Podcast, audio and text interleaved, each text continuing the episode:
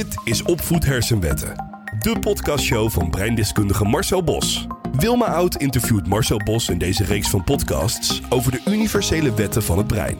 Het gebruiken van de hersenwetten zorgt voor gelukkige en evenwichtige kinderen en hun opvoeders. Luister naar de spraakmakende podcastshow over hersenwetten bij opvoeden. Hallo luisteraar, we zijn weer samen. Jij, ik en Marcel. En Marcel is Marcel Bos, om wie deze podcast draait. Nou, dat is niet helemaal waar, want deze podcast gaat feitelijk over de hersenwetten. Dat zijn de wetten die de hersenen hebben opgesteld, zodat zij optimaal kunnen functioneren. Tenminste, als deze gerespecteerd worden. Ik kijk even naar Marcel, die knikt. Ja, gerespecteerd en, en begrepen en gebruikt eigenlijk wel. Want met gerespecteerde hersenwetten is leven en opvoeden eenvoudiger. Niet alleen het opvoeden is een stuk eenvoudiger, maar ook eigenlijk ons leven is dan gewoon een stuk eenvoudiger. Uh, Marcel, mag ik een casus voorleggen aan jou? Zeker. Ja, een vriendin van mij uh, is zelfstandige schoonheidsspecialiste. Ze heeft een praktijk en in haar praktijk komt elke vijf à zes weken een klant. Een man van het masculine type. Je kent Ja. ze wel, ja. Ja. En de afspraak die mijn vriendin met deze klant heeft, is dat hij na de huidbehandeling, en dat is op zich normaal hoor, mannen met een, die daar komen voor een huidbehandeling, dat is niet zeldzaam, maar dat hij na de huidbehandeling door haar wordt opgemaakt. En hij kijkt dan aandachtig in de spiegel, ze laat hem even alleen, komt dan terug en dan moet alles er weer af, Ja. al het make-up. Ja. Ja, en eh, wat mij dan intrigeert. Eh, overigens, mijn vriendin doet het, vertelt dit heel respectvol. En ik heb haar gevraagd of ik het in deze pod- pod- podcast mag gebruiken. Dat vindt ze Ja. prima. Ja. Ze heeft het ook gecheckt bij haar klant. En deze klant die functioneert gewoon goed in het leven. Maar wat mij dan fascineert is, wat is hier aan de hand? Nou, de klant zelf denkt dat het komt omdat zijn ouders een dochtertje Ja. wilden. Kijk, na- natuurlijk ehm, functioneert deze persoon gewoon goed in het leven. Het is eigenlijk jammer dat er zo'n enorm taboe over is. Hè? Want dat we in deze tijd leven, dat mannen zich zogenaamd niet mogen opmaken. Maar ga 100 jaar terug of 150 jaar terug, was het bon ton als je als man zijnde je wel opmaakt. Hè? Dus het heeft ook heel veel te maken met, met de tijdsgeest. Ehm, en, en, en er zijn mannen die het prettig vinden om zich inderdaad op te maken. Ehm, er, zijn ook mannen die het prettig vinden om af en toe eh, schoenen aan te trekken met hoge hakken en, en noem maar op. Dat, dat is gewoon wat bij het mens zijn hoort. Dat zegt niks over verder wie je bent. Er kunnen verschillende redenen zijn wa- waarom de ene man dat wel doet en een andere man dat niet doet. Eh, Sommige mannen die hebben de ballen, om het maar even zo te noemen, om er naartoe te geven. Dus dan heb je echt wel lef voor nodig. Dus ik vind dat hartstikke mooi. Het kan inderdaad zijn dat omdat eh, dat vanuit zijn jeugd eh, heeft meegemaakt op een of andere manier. Het kan zijn dat hij een vriendje heeft gehad die dat deed. Of een, de, de vader van een vriendje die dat deed. Of dat zijn moeder het deed. Of weet je, je weet niet precies waar het vandaan komt. Maar dat hij daar zich daartoe aangetrokken voelt. Dat is heel erg eh, logisch en normaal. Wat het ook kan zijn is dat, ehm, dat het te maken heeft met je hormoonhuishouding. Dus ehm, als, je, als, je, als je nog in de baarmoeder zit, dan kunnen de omstandigheden qua hormonen op een bepaald niveau zijn. En die eh, geven de man, want het gaat nu even over een man, dat, dat hij zich iets meer met vrouwen verbonden voelt dan, dan, dan andere mannen. Daar, daar, daar kunnen heel veel verschillen in zitten. Nou ja, zoals als je een hond kiest uit een nest en je wil graag een, een teefje, een vrouwtje, dan moet je kijken of de andere hondjes eh, reutjes zijn. En dan heb je waarschijnlijk een zeer eh, mannelijk teefje. Vanwege die hormonen die er in dat vruchtwater. De hersenen zijn gemarineerd in de mannelijke hondenhormonen.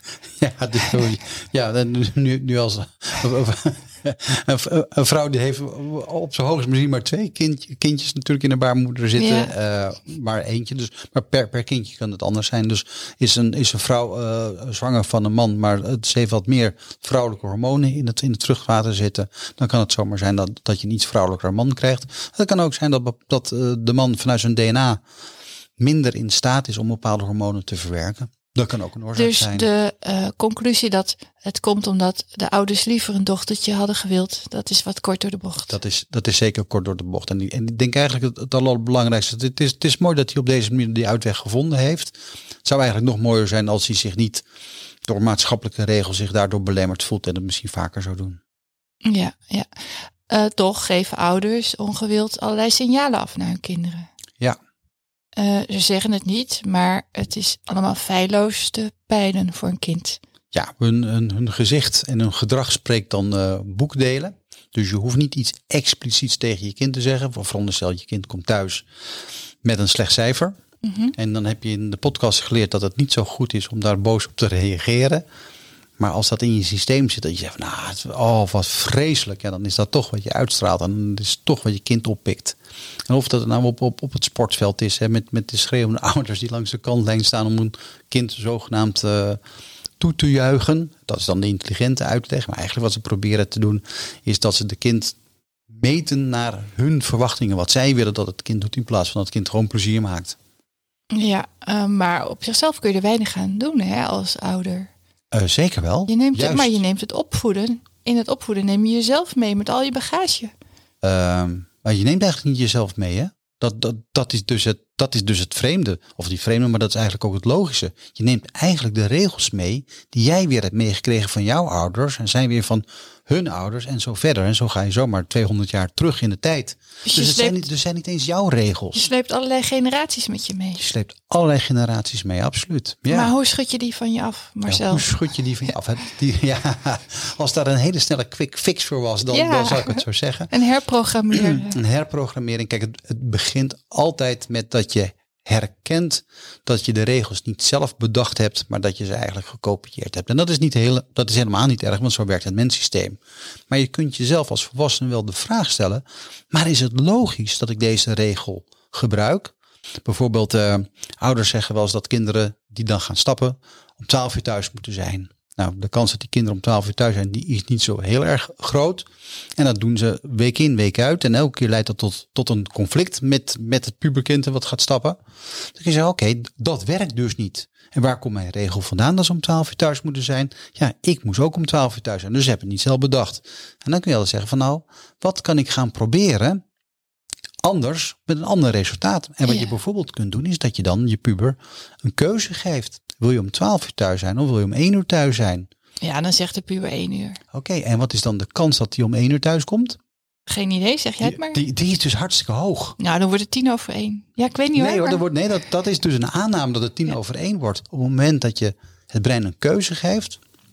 En het kind mag kiezen, nou, ik wil om één uur thuis zijn. Dan is de kans echt heel erg groot dat het om één uur thuis is. Of misschien wel half één. Want daar maar op hebben het moment dat je zegt, je moet om 12 uur thuis zijn. Dan is de kans ongeveer 0% dat ze om 12 uur thuis zijn. Want daar heb je dan de wet van de zelfbeschikking. Ja, dat klopt. Is de wet van de zelfbeschikking. Ja, Ja, je geeft het brein een keuze. Ja. Eh, we zeiden dat al eerder in een podcast, een, eh, een paar hiervoor. Ja. De struikelstenen die je zelf laat liggen, die jij laat liggen, die komen je kinderen tegen. die komen je kinderen tegen. En de, en de vraag die je zelf dus kunt stellen als ouder. Wil je die struikelstenen die jij meeneemt doorgeven aan je kinderen? Of wil je eigenlijk die struikelstenen dat, dat, dat het stopt, dat er een trendbreuk ontstaat? En je zegt van nee, maar ik als ouder neem, ik, neem mijn verantwoordelijkheid en ik los die struikelstenen op, zodat ik ze niet ongewild en ongemerkt toch doorgeef aan mijn kinderen naar de volgende generaties. Ja, ja. Eh, vanuit mijn omgeving weet ik dat het voor ouders heel erg lastig is om de balans te vinden tussen eh, enerzijds vrijheid, het geven van vrijheid, en anderzijds sturing bieden. En dat vond ik zelf ook lastig toen mijn kinderen jonger waren. Ja, het, het, het- het- maar dat is ook lastig. Hè? En dat is niet alleen als ouder is dat, is dat lastig. Maar je ziet ook op bij bedrijven en overal waar mensen komen dat dat, dat gewoon lastig is. De stelregel is, is wel vrij eenvoudig hoor. Maar wel ja, vrij eenvoudig. Je kunt kaders stellen als ouder. En met kaders creëer je ook veiligheid. En afhankelijk van de leeftijd van de kind betrek je ze bij het opstellen van de regels. En naarmate ze ouder worden, kunnen ze zelf die regels veel meer gaan invullen. Een mooi voorbeeld daarvan. Als kader kun je als ouder zeggen van... S'avonds bij het avondeten, dan doen we dat eh, vijf avonden of vier avonden van, van de week, van de zeven, doen we dat met elkaar gezamenlijk om het gewoon gezellig te maken. Dus dat Ja. is dan het kader dat je het gezellig maakt. En vervolgens kun je aan de kinderen vragen van, en wat, hoe ziet er volgens jullie een gezellige avond eruit? Ja. Als we gaan eten met elkaar.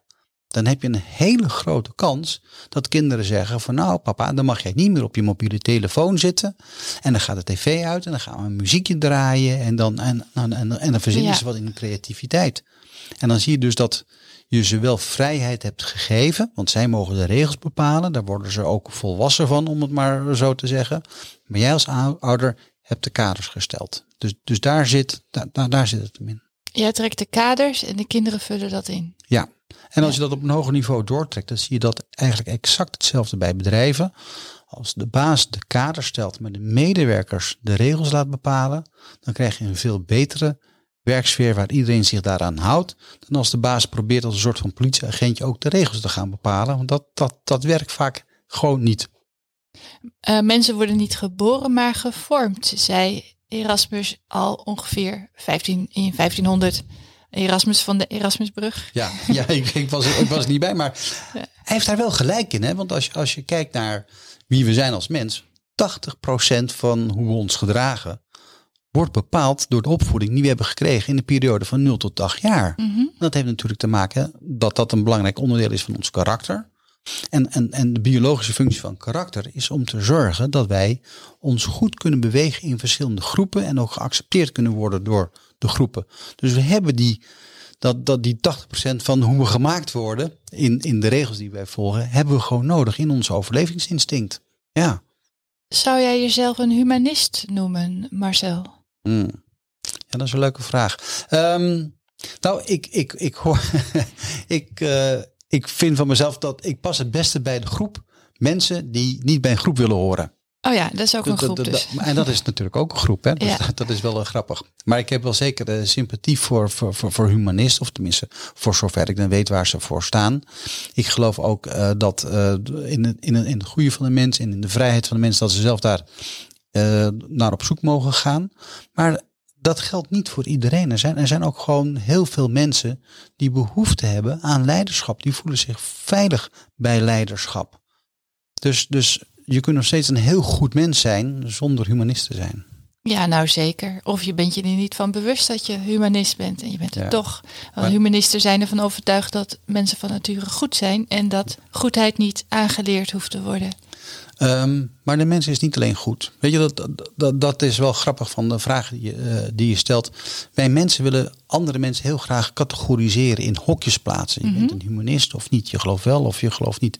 Maar, maar wij, wij zijn zulke complexe wezens dat we eigenlijk niet in een hokje passen. Dus het is niet van je bent een goed mens of je bent een slecht mens. Overwegend in de meerderheid zijn mensen in zijn algemeenheid goede mensen. En we hebben ook iets in ons zitten wat, wat minder fraai is, een beetje de zwarte kant. En we hebben ook die zwarte kant in ons nodig om te zorgen dat de mooie kant zo mooi tot, tot zeg maar, ont, ontplooiing komt.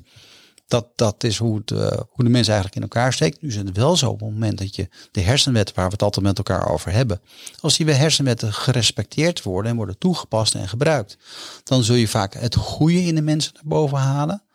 Maar duw je mensen in een hoek, eh, overtreed je dus de, her- de hersenwetten, ja, dan, dan, dan komen de nare kantjes naar boven in, in, in die overlevingsinstinct. Dus dat is niet omdat het nare mensen zijn, maar omdat het brein gewoon geen andere weg ziet, geen andere mogelijkheid ziet om zichzelf daarin te beschermen. Want iedereen heeft een rauw randje. Iedereen heeft een rouw En wat is jouw?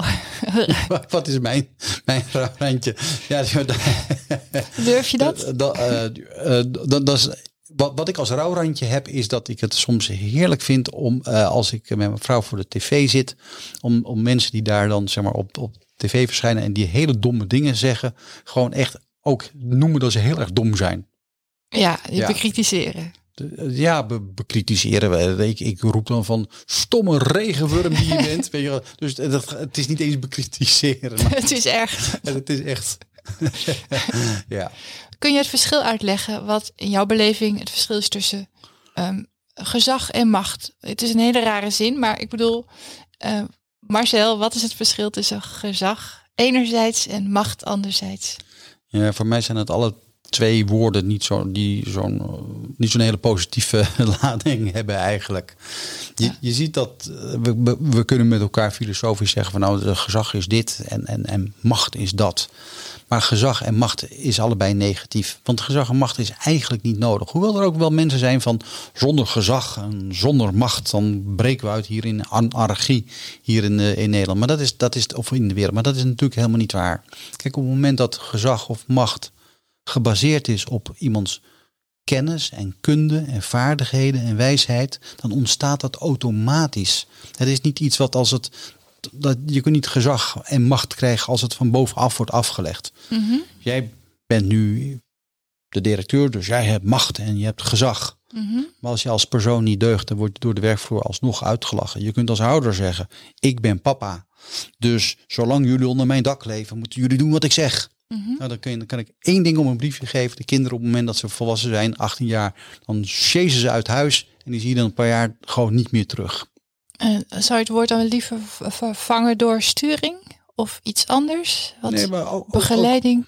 Ja, be- begeleiding. Poeh, zijn allemaal van die, van die, die rotte worden. Ja, maar bedenk maar eens het wat. is- kijk, op het moment dat, dat, dat kinderen twee jaar zijn, drie jaar, vier jaar, dan worden ze steeds ouder. En natuurlijk hebben ze sturing nodig. En natuurlijk hebben ze ook begeleiding nodig.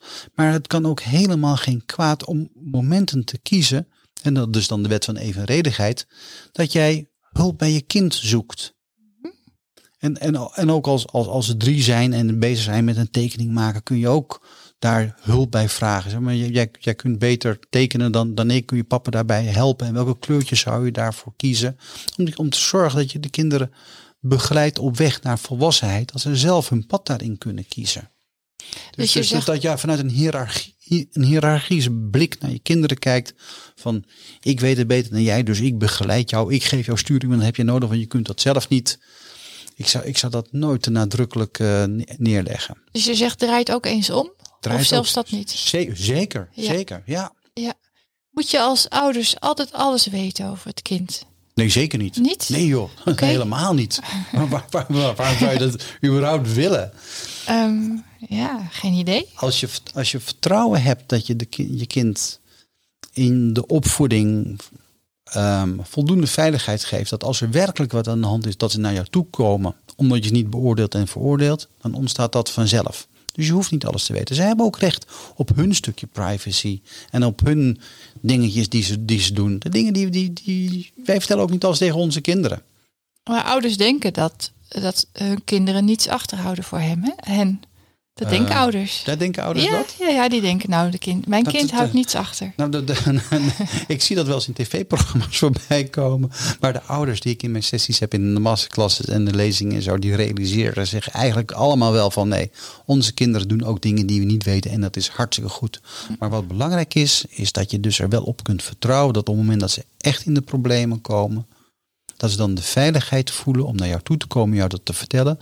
Zonder dat ze het idee hebben van dat ze beoordeeld worden of veroordeeld hebben. Dus zelfs als in, in, in de ernstige vormen wat hun overkomen is, dat je dan een arm op, op, om hen heen kan slaan en zeggen van oké, het is niet leuk dat het gebeurt, maar ik ga jou helpen.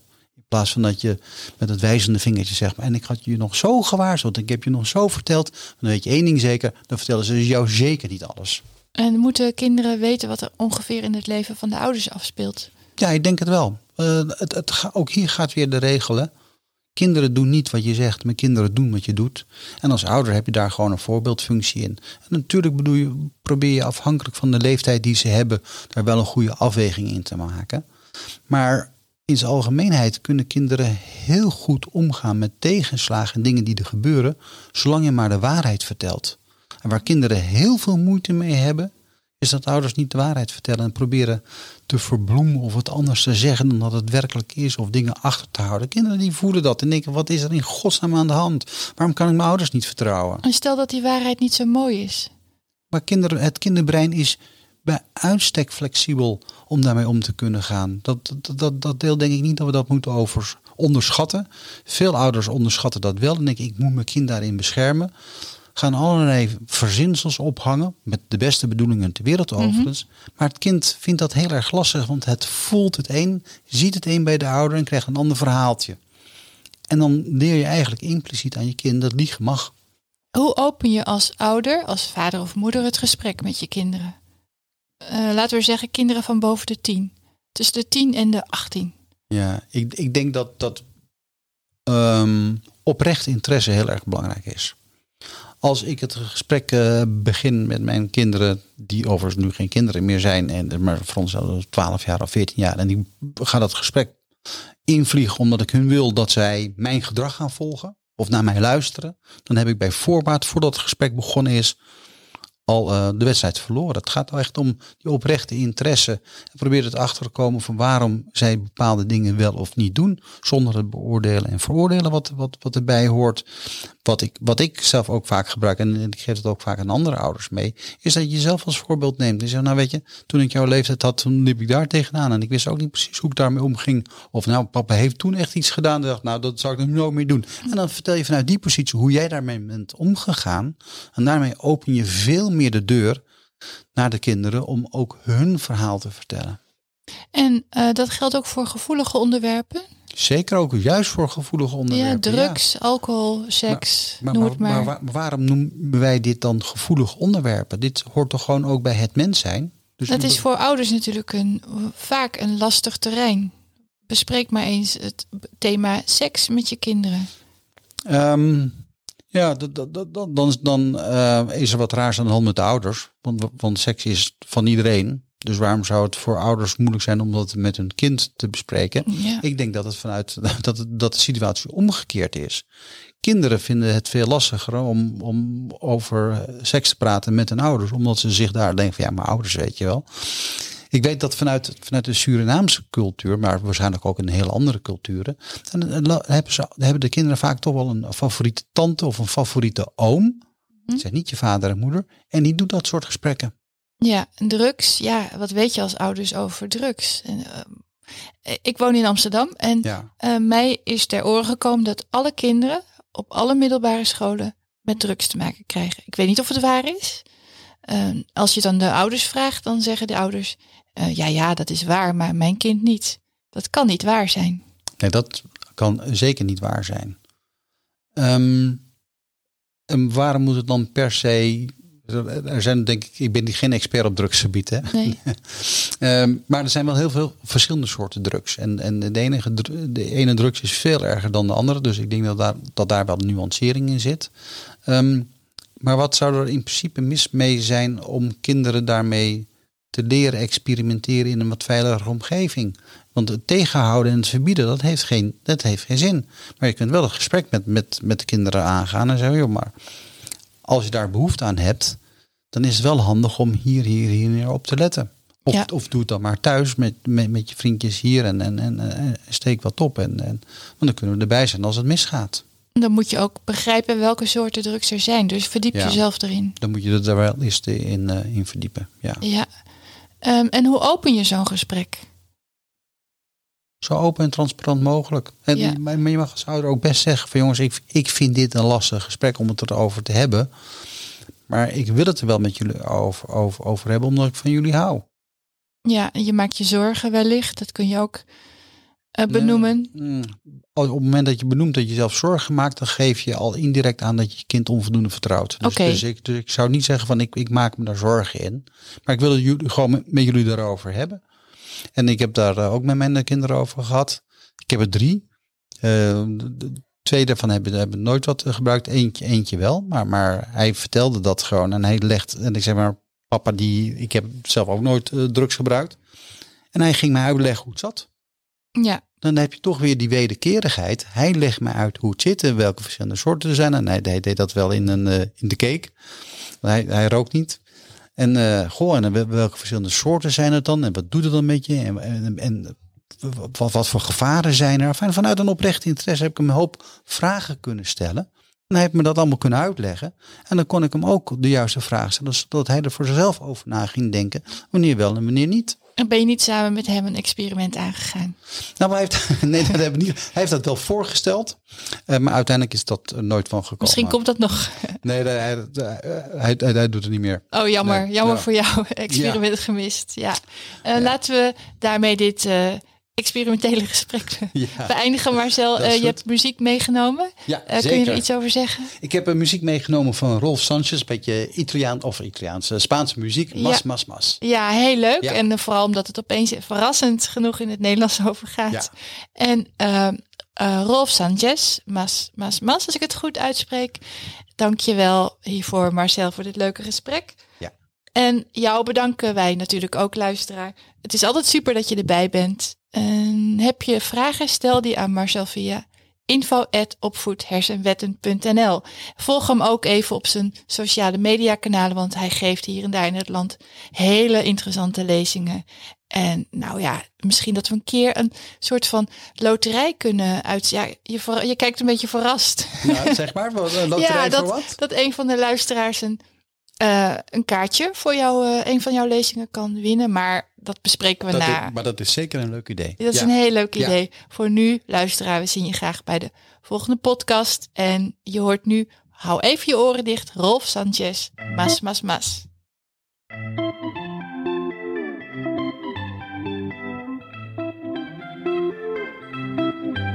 Tentación, tu cuerpo mami es pura tentación. 夜